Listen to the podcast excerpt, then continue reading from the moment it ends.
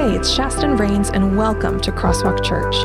You're listening to Today's Presence, a podcast in which Pastor Tim hosts conversations about culture, daily life, and what the scriptures have to say.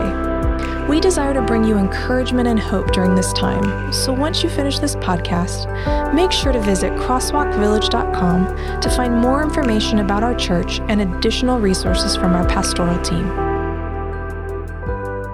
Hello, everyone. It's Sam of Tim and Sam. Welcome.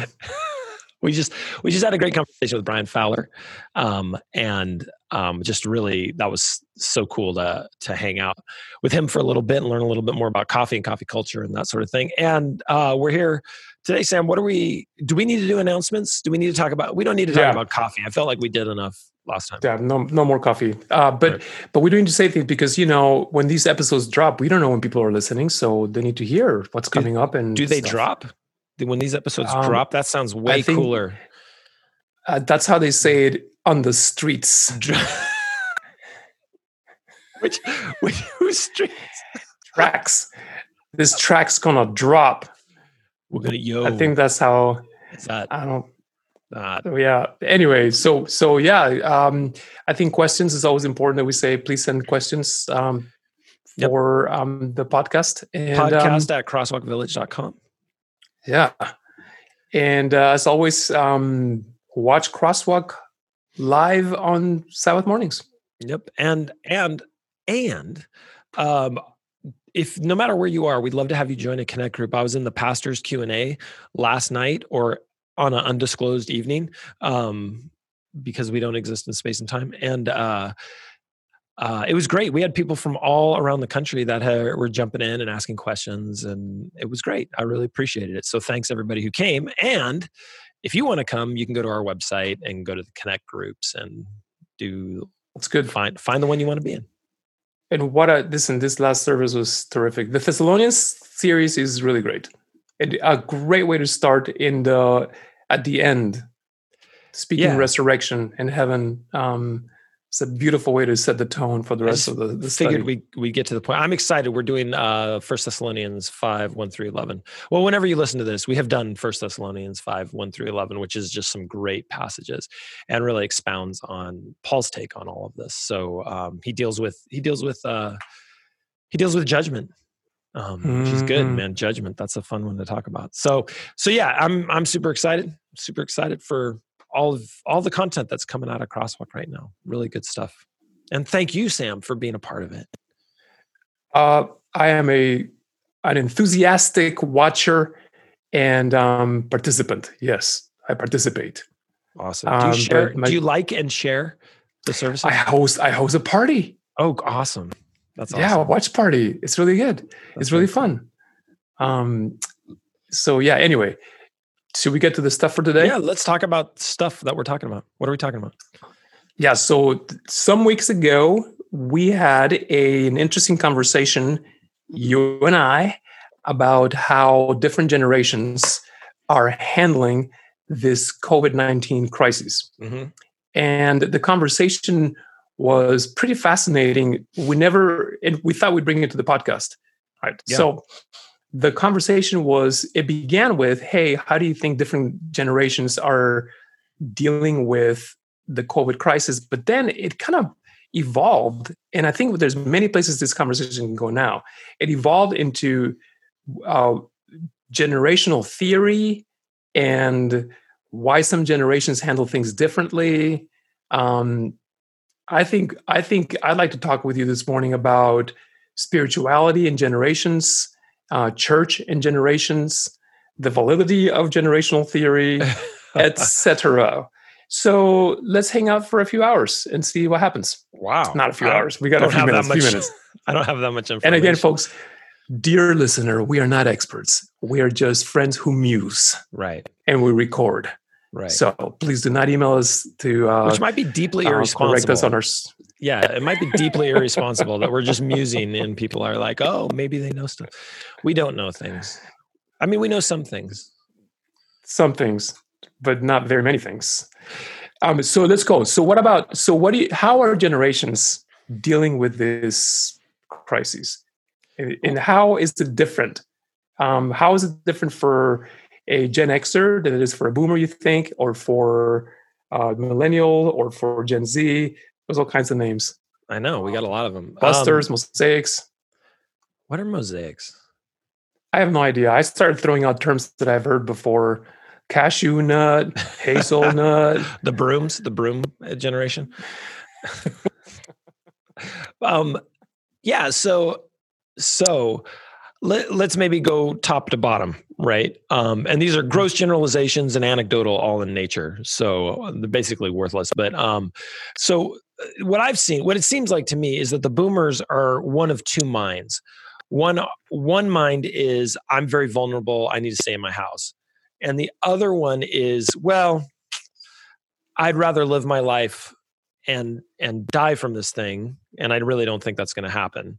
Um, so i'm going to ignore it in particular ways you know some compliance but but some ignoring. I think um, and of course you know that's a long swath because we've got like 80 year olds to you know 90 year olds if you will to like 70s or, or mid 60s i guess is kind of around mid early 60s i don't know um, mm-hmm. so there's this, I think there's this sense of like, eh, we've been through stuff before. We'll be through stuff again. This is probably not as big a deal as it was, unless unless they're immunocompromised. And then I think you do see some of that. I think there's a lot of pain in grandparents not being able to see their grandkids and and sheltering in place.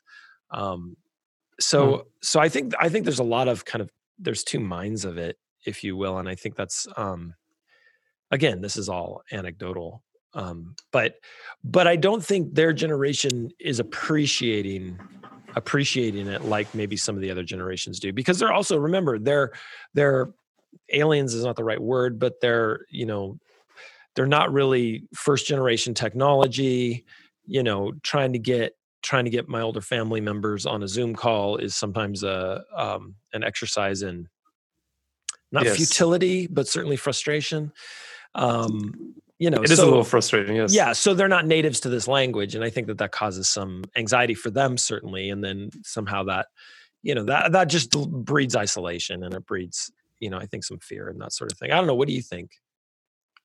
Yeah no well i was gonna say yes to the digital natives um, how easy has it has been for some people to transition to this.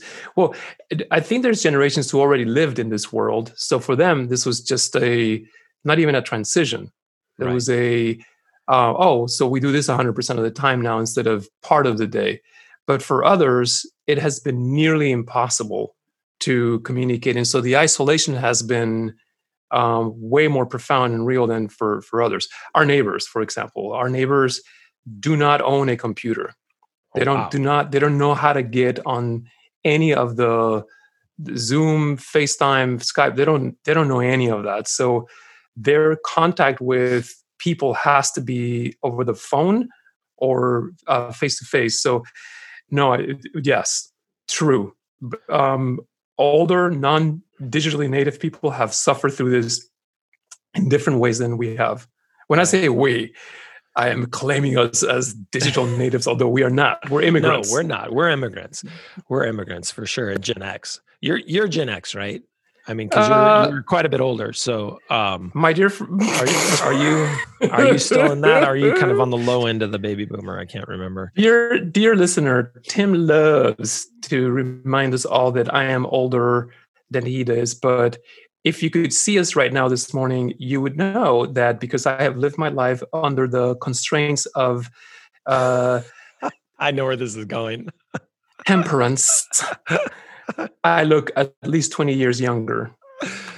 Oh. My skin tone and uh, my general vitality is such that you would confuse me with a 25 year old. Whereas Tim, oh, okay, um, we're doing this. As I would say, the Bring. word feeble comes to mind. Feeble, wow, wow, that's amazing. I, I listen. Look, listen. okay, but but that's funny. That's funny. I took my glasses off. Dude, I was laughing. I know this. I think we're gonna throw down. I think oh, that's what I oh, thought listen, you were gonna. Man. Okay, no, but listen. Oh no, you go, you go, and then I got something to say about it. Something real to say. Go oh, ahead. then you say what's real. Um. Okay, so this is where the labeling begins to break down for me, because I, I've always been I've always been a little suspicious of generational theory, partly because it's it's the labels just don't fit on some Right. people. Right. And I I think I am one of those. When we say Gen X and I and I go and I read all of the identifying marks of a Gen Xer, uh, I resonate with very few of them. Now, because I'm a people pleaser, I want to be a Gen Xer. really? So no one like, yeah, Gen Xers don't want to be Gen Xers. We eschew that label right from the beginning. What? So, so that's there. You go. You're you're such a Gen Xer that you reject the labels, which is a Gen Xer thing to do. Right. Uh, so, Right. so I would think you're a little bit more like the silent generation, suffering, suffering in silence for all that you've been through. Except you complain a lot to me, so I don't know if that's necessarily true. No, but do you think this has something to do with your with with not growing up in the United States? Oh, totally. Which is a, which is the thing is that if we are identifying generations by the just the year block, like the thirty year block during which they were born and then came of age, and they experienced the same things together, then then I don't fit in the traditional. When when North Americans say Gen X, I don't I don't fit into that uh, because it is so.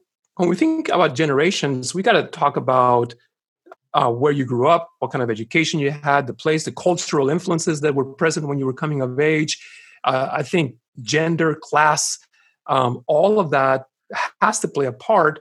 Um, so here's here's here's the difference between you and I. I I came of age in Guatemala in the 1980s in with I mean in a conservative Adventist missionary family home Right. you came of age in Southern California, right? Mhm. In the home of a theologian in progressive SoCal Advent. I mean, it's so. How are I- we even I- I- friends? How can we even? how does that even work? That's amazing. so, so this is not a science. That's the first thing I would Right. say. This is just ways to talk about people that I think we need to not. We need, we need to. We need to be way more generous than Right. than some social scientists are. And I also think, by the way, since I've got the microphone right now, apparently, it's it's less about chronology um, and more Yeah. about what people experience together. Yeah, I would agree with that. Absolutely. And we haven't even talked about church right. generations within church, which is another huge layer that we can get to later or or in a different podcast. Anyway, so so so back to you. Yes, what are you, Tim? Oh, I'm Gen X. Like I'm I'm I'm in it. Like I'm in it when when You uh, define it. dude when those when uh, what was that book? There was a I think it was Generation X. Ready, book. Ready Player One. No, well, yeah, for sure. But um yeah, that book was Oh, that was like yeah, I know. candy. But you know the one I'm talking about, right? Yeah, yeah, yeah. The one that defined the term. Yeah, the one that defined the term, man. When that book came out, I was like, that dude, he knows me. Like I Douglas. yeah, Douglas something. We'll put it in the show notes. Yeah. um no for sure that that book i was like oh yeah i'm that kid you know i grew up on a skateboard going to arcades i uh, that was that was the way i did it but i was you know absolutely and my parents probably wouldn't like this but i was a latchkey kid right i got home nobody was there we we practiced social isolation because we didn't have a choice man we had to come in and grab the key to our house from you know under the mat and then hung out with our friends until our parents got home at 6.30 or 7 my mom was running her business. My dad was a professor. And so um, i was in no way neglected. That's not a word i would use. We just learned that we were going to have to kind of be on our own. Not to mention the fact that we had a deep distrust of institutions right? And i think that's played out in our lives and i would agree that that would i mean i would i would say that that's probably played out in your life a little bit too. There's a little bit of a distrust for any kind of institution and so so we've always kind of created our own platforms i think you know Hmm. the one project is a good example of that. Like we didn't wait for anybody to put together a meeting that we could go speak at. We decided to put the whole thing together ourselves. Always kind of doing a parallel expression that's a little more authentic to us and what's interesting is the way that this is played out in kind of um sociologically in business, certainly in church as well, has been that um, the boomers have stayed for so long that they have not relinquished their positions and given them to us in our late 30s, early 40s, which is when normally you would move into managerial and directorship kind of positions. And so, you know, we're we're mid to late 50s, some of us over 50. Um, and then um, still not having those managerial positions. So when they look at us, they're like, oh, they're not managerial like material we should give that and so they're handing positions to 28 year olds and 32 year olds they're they're completely bypassing generation x which by the way complaining is you know kind of part and parcel of generation x feeling like we've been passed over so i'll just acknowledge that but um uh-huh. but in the midst of that what has happened is is they've given these positions to people who still believe in the institutions because they don't have the experience enough to know that the institutions are not working the way that they said that they would. So these 32 year olds are getting them trying to do everything they can to make these institutions work. Well, we've been so jaded. We're like, we know they don't work. And I mean, eh, listen i was interviewed i was interviewed for a position for a ministry that's very traditional very um very you know very traditional like had I gotten the position, everybody would have gone, why did they choose him? So they asked me what I would do. And my, my explanation of what I would do was essentially, I will dismantle it. That's, that's what I thought. And oddly, they didn't give me the job. I don't know. I don't know why. That's so odd. But I know. But I, I was just honest in the fact like, oh, this doesn't work anymore. I would dismantle it and rebuild it like this. And, you know, nobody was hmm. interested in that, which is fine. But, um, you know, I, I, think that Gen X has always been a deconstructionist at heart. And on our better days, we reconstruct out of the rubble. On our worst days, we just sort of walk away in this pile that we've destroyed. Um, but during COVID times, like we, what's the word I'm looking for? Um, I think I think that what we've done is we we're used to the crisis because there's always been some sort of crisis happening in our adult lives whether it's um, you know whether it's the economic crash, crash of the 90s and reaganomics not necessarily working whether it was 2008 when we were coming of age and buying our homes and or buying our second homes at that time and watching uh, you know all of our equity fall apart in that like we've you know I, we're the generation that was raised by bill cosby and alive when we realized mm. oh he's a rapist like mm-hmm you know dr huxtable was doing horrific things like think of think of what that does to your mm-hmm. psyche wow. you think the world is a certain way and then you realize it's absolutely not that way and what i mm. like about what i like about gen x is that we will approach something with that sort of like eh, this is probably not going to work out and i kind of like that because it means that we're not shook if you will by things falling apart because we're used to things falling apart. Our family systems have fallen apart, our institutions have fallen apart, and we never really believed in them anyway. So that's good in a really bad way. Does that make sense? Mm. Yeah, no, yeah. So, so you're not looking for.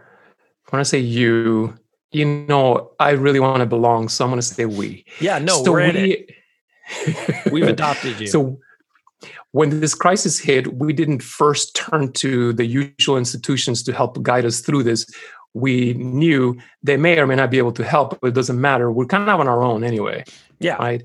We we weren't upset about how the government was handling it because we know the government's probably not going to handle this correctly, and um, and to keep blaming or asking the government to to do this correctly is not really the the the best move right now for us for both our emotional spiritual and our just our health well-being eh, general well-being in general cannot be right. um, and more relevantly for the work that we do uh, church is not this is are we ready for turning that corner or we should wow. we spend more time? Are do we okay. So church is not going to save us that so right. so here in in in and I don't mean look this is uh, we are I love church. We love church, right? This is yeah. can we can we just make that as a foundational statement um for what comes next? What we're doing is we're deconstructing again, which which can be seen as inappropriate or appropriate. I think you've put you've probably put what 35 years into this church because you're so much older than I am. Um So I don't think anyone can question whether or not you're committed to the church. Me, I've only put like 25 years in because I'm again much younger. Um, that's going to get old. That trope is getting old. I'll stop. But um, but uh, listen, listen. In this conversation, deconstruction is part of the nature. So when when the criticism comes for being deconstructive, I like I want to be clear with everyone. That's what we're doing. But I think we've also proven over our ministries that we're very interested in the reconstruction of the institution as well. And so, um, well, well, let's just put that out as the the caveat and then begin. We're, I, well, I would say we're less interested in the survival of an institution and more interested in the viability of a movement and the the effectiveness of, of a movement.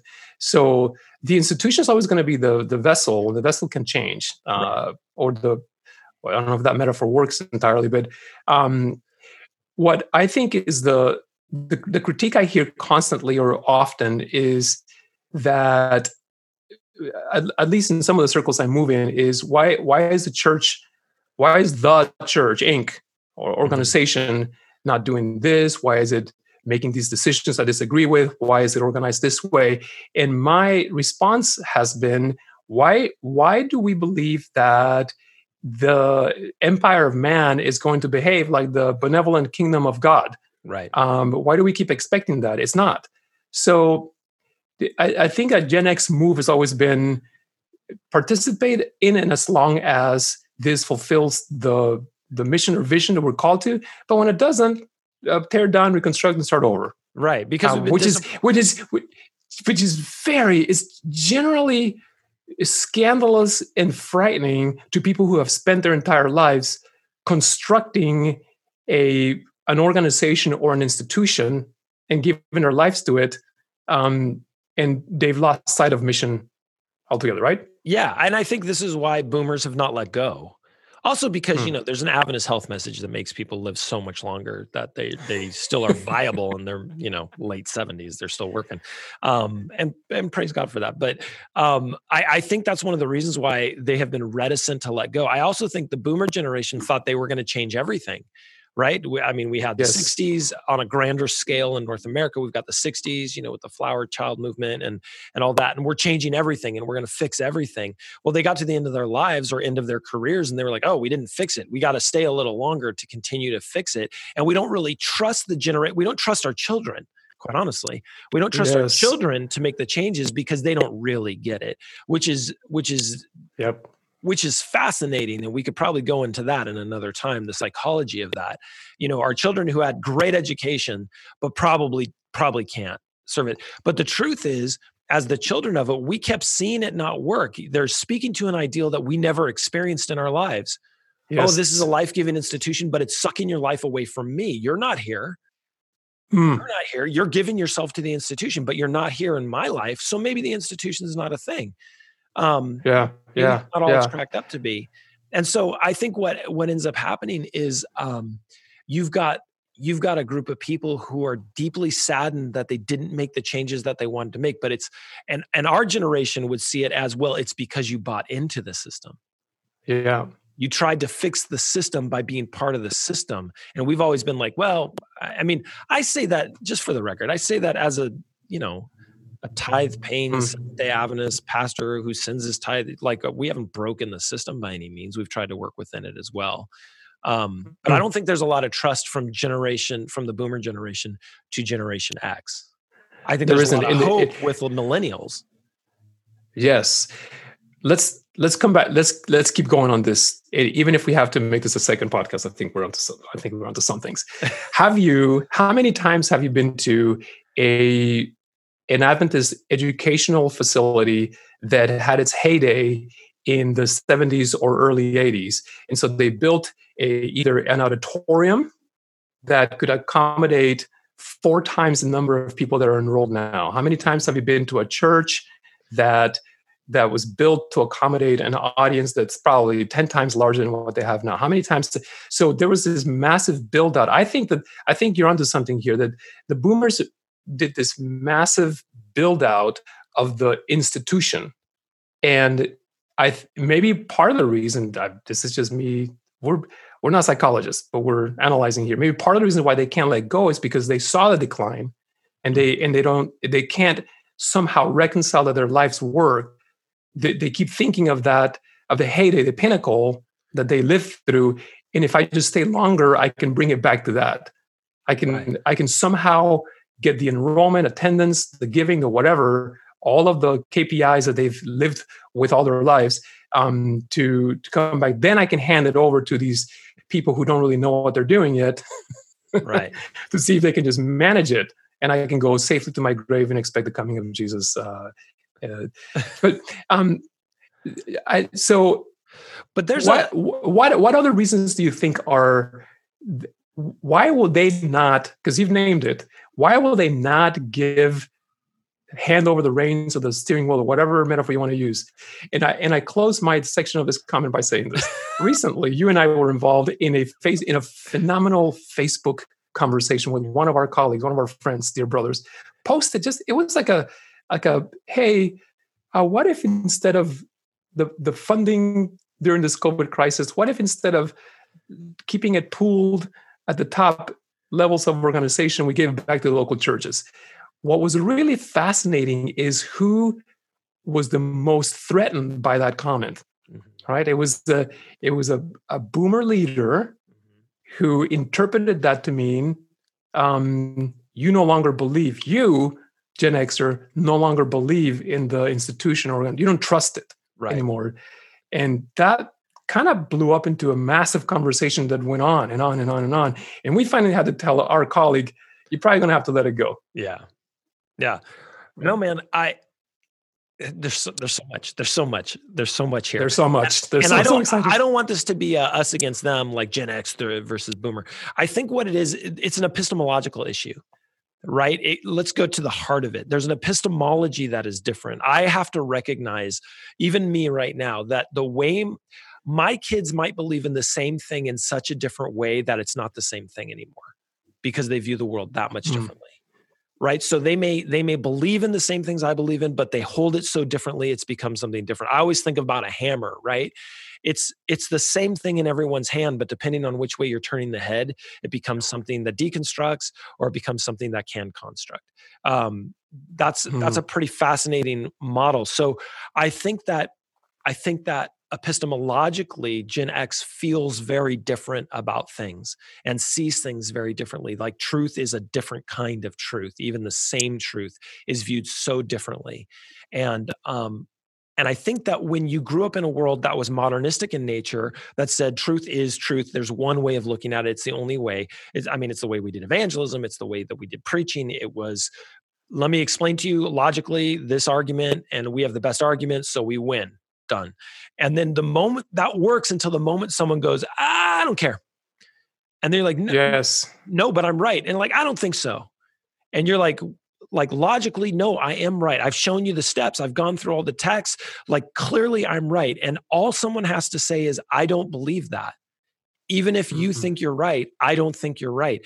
And that whole house of cards falls down right at least at least yeah. perceivably it falls down um, Gen X has grown up in the midst of a modern, you know, we were taught from a modern worldview, but we lived in a postmodern worldview. So we we straddle the line of understanding both of those things and not understanding either one of those things.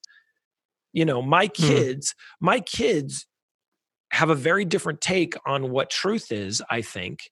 And I'm exposing myself here because people may say, "Oh, you know, then you didn't teach them correctly." Well, maybe not, but um, but but they think you know they they're okay with their friends believing something completely different than they do and not even recognizing it and being like yeah that's fine. Why why is that any worse or better than what i believe?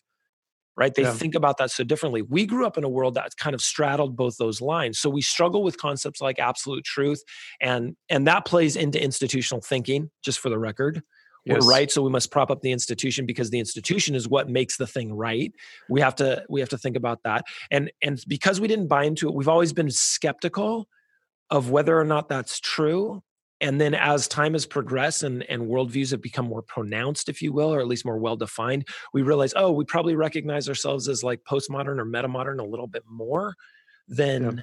than just a modernistic take on the world and on a modernistic epistemology and so um, you know, and our, our parents are like, no, there was one. there was this modernistic worldview. It, it reigned supreme for 100 years. When it fell apart, it fell apart quickly. Postmodernity lasted 30, 40 years, 50 years maybe, and then it moved into the next thing. So, like, even, even the shifting epistemology is changing so quickly that um, that it probably feels like a rudderless ship for some who thought they had a really deep rudder or a really strong anchor. For those of us who have always kind of been, you know, what's the word I'm looking for? Undulating um, or vacillating between two worldviews. It's like, oh, this is it. So when a crisis hits, like COVID, just to bring it back to today, when a crisis hits, you go, oh, that's part of it. I guess we got to roll with this punch too. Like we got to figure mm. out what this means and what the new reality is. And okay, we'll work through that and we'll we'll figure out. That's not to say Gen X is really good at suffering through anything. Like we're actually like we're going to complain a lot about it. I think that's fair to say. But um but yeah, when it comes to church, man, when it comes to church, I guess the question I would ask you is is holding the the organization in question unfaithful to the organism, which is the body of hmm. Christ? Hmm. You see, you always uh, organization, organism. That did you just come up with that? No, that's a quote, that's a quote from Will Alexander. Man, that dude was amazing. He always said uh-huh. he always said, "Listen, the church as an organization is a mess, but as an organism, it's a beautiful thing." Yeah, yeah. He, he said that when he was ninety-two, so there was a lot of wisdom behind that statement. Yeah. But that's that becomes well, the question. Go ahead. Go ahead. Well, no, I look, I think that you're throwing out lots of threads we can follow here and just to just to dwell a little longer on what I think rattles some people is the the absence of an authoritative absolute truth mm-hmm. that they can turn to that can help them navigate some of the problems of that they face every day day to day so when when we say at some point we're going to have to go back and probably begin to do basic definitions of some terms you're throwing out like we all should know. Like we all have the, a theological seminary education epistemology and modernism postmodernism metamor- metamodernism but well maybe that's a good show notes thing yeah. Um, but um, what so, so what's so uh, what's left then? How do you make decisions? How do you navigate? One implication by the way is that I think is that we no longer live in a world where, as you said, evangelism functioned this way. Let me establish the source of truth. It's right here. It's the books, the Bible, final authority.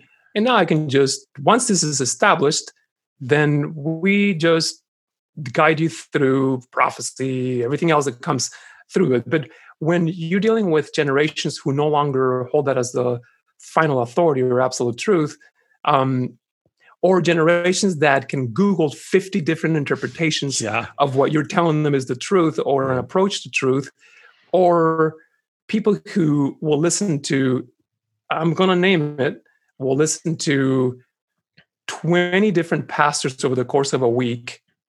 Um, and not understand the difference all the time. Well, that is that is a that's an entire different topic we probably should tackle differently uh, on a different date. But yes, exactly.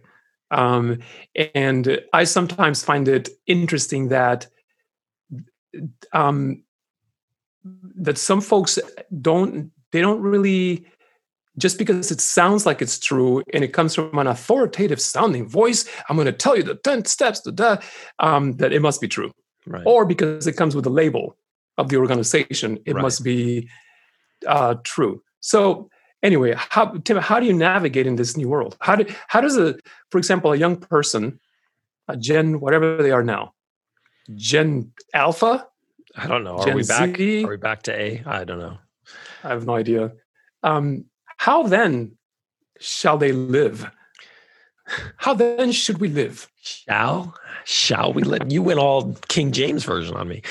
Um, listen, I, the misnomer is that there's no such thing as absolute truth, right? That I mean, I remember in my doctoral program reading a book called "The Death of Truth," and it was written by this evangelical who was who was bemoaning the fact that people just didn't believe in absolute truth. Well, I think there's an easy answer to that. I mean, when people ask me, "Do I believe in absolute truth?" My answer is absolutely.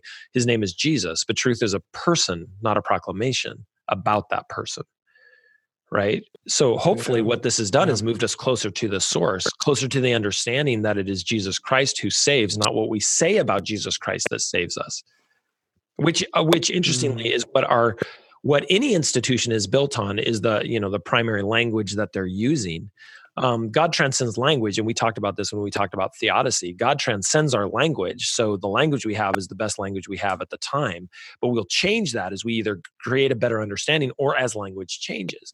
So the the the misnomer is that if you change the language you've changed the idea of truth. I don't believe that to be true because if truth is a relationship first of all, it's way more nuanced than we ever thought it was. You're always going to have a hard time getting your hands around truth because, first of all, it's not as small as you thought. And second of all, it's not as static as you thought. Truth, truth is going Mhm. to be con- a continuing moving target, which is what is true about relationships as well. You've been married for over 25 years now, correct? 26. Thank you. 26. Look at you. That's awesome. I know. She yeah. puts up with a lot. Um, but Wow. I'm just saying. no, but but you know that that that the truth of love and the truth about your wife is a constantly changing target, right? And there's there's you know her character has never changed. She is still in love with you 26 years later. I know she is because I, I know you guys. she loves um, me. She does love you Mhm. It, inexplicably, but she does love. Um, uh, you know, as as does my wife love me, I believe. Um, at least that's what she says. But but the truth the truth of the matter is, you know, love in a relationship is a much is a vastly different thing than what I write about love in a book. Um, you know, and and Hmm. so so is there a loss of truth? Man, there's a loss of the source of truth. What we thought it was may not be what we thought it was, but that truth that we wrote down about God did we fall in love with those words and we talked a little bit about that in, in in previous podcasts do we fall in love with the words or do we fall in love with god because my love affair with god transcends words i'm going to use as many as i can and the best ones i can find but at the end of the day it transcends love i mean it transcends Yes. words and and it and it moves into the place of you know safety and comfort and and abundance and all these beautiful things that i have a hard time explaining because it is just the relationship I have with God. So, do I believe in absolute truth? Again, the answer is absolutely, but it's not defined nearly as well as perhaps we thought it was previously. Does that make sense? Yeah, it, does make sense. And, you know, maybe at some point we should probably invite a, um, A smart person? a, a, um, a theologian slash philosopher to help us think through maybe some of the reasons why language fails us when we try to use it to define truth. Um, well, it help. It's helpful, but it also has limitations, and that's the problem. Is that is that it, because language is limited, truth is always incoming, and the truth of God is always incoming because we have different ways to express it and explain it. Um, I think about the fact that you can never write enough songs about love. You know, you think after after millennia of humans putting pen to paper about love, we should have exhausted Right. uh, that genre, but we don't, and we can't because we're constantly trying to put to words and language this this transcendent and beyond words kind of uh, experience that humans uh, are go through. Um, and um, if god is infinite um, and we are finite we're creatures he's a creator and we're constant so if the, how how could we ever in any way come up with any system or words or anything that that encapsulates who, who god is in any way? So so um yeah i i think we i think we've i think we've touched on a nerve here that goes goes beyond generational theory Right. Yeah, no, we we moved into epistemology, which by the way is a study of truth. Just Yeah. Thank you, Tim, for helping us understand that. I think, well, I think we should pause here, come back to this in a different podcast because next, the next time, just to give maybe people a little taste of what I, Ooh. I think I suggest we talk about is how generational theory has affected um, how we do church, Mhm. um, how different generations approach everything that's happening in church, like music, the theology, some of the battles that you Mhm. can you can actually identify generations in church by which which battle scars they have the grace wars the music wars the jewelry wars the ordination wars like you can you know and and this is how they they shape and color and that's the flavor of church for them how what they bring to it so next time huh yeah why don't we no, talk that'll about be that? good that'll be a lot of fun Hey, this is uh, Tim and Sam, Sam and Tim. This is today's presence. Thank you guys for joining us. It's always a pleasure. We have a we have a good time doing these. We hope you have a good time listening to these. Always make sure you email us if you got any questions or any thoughts or comments. And uh, thanks for being with us. We'll see you all. You nailed that closing next time. I'm working it. on it. Thank you. I appreciate your affirmation, Sam. all right, we're out.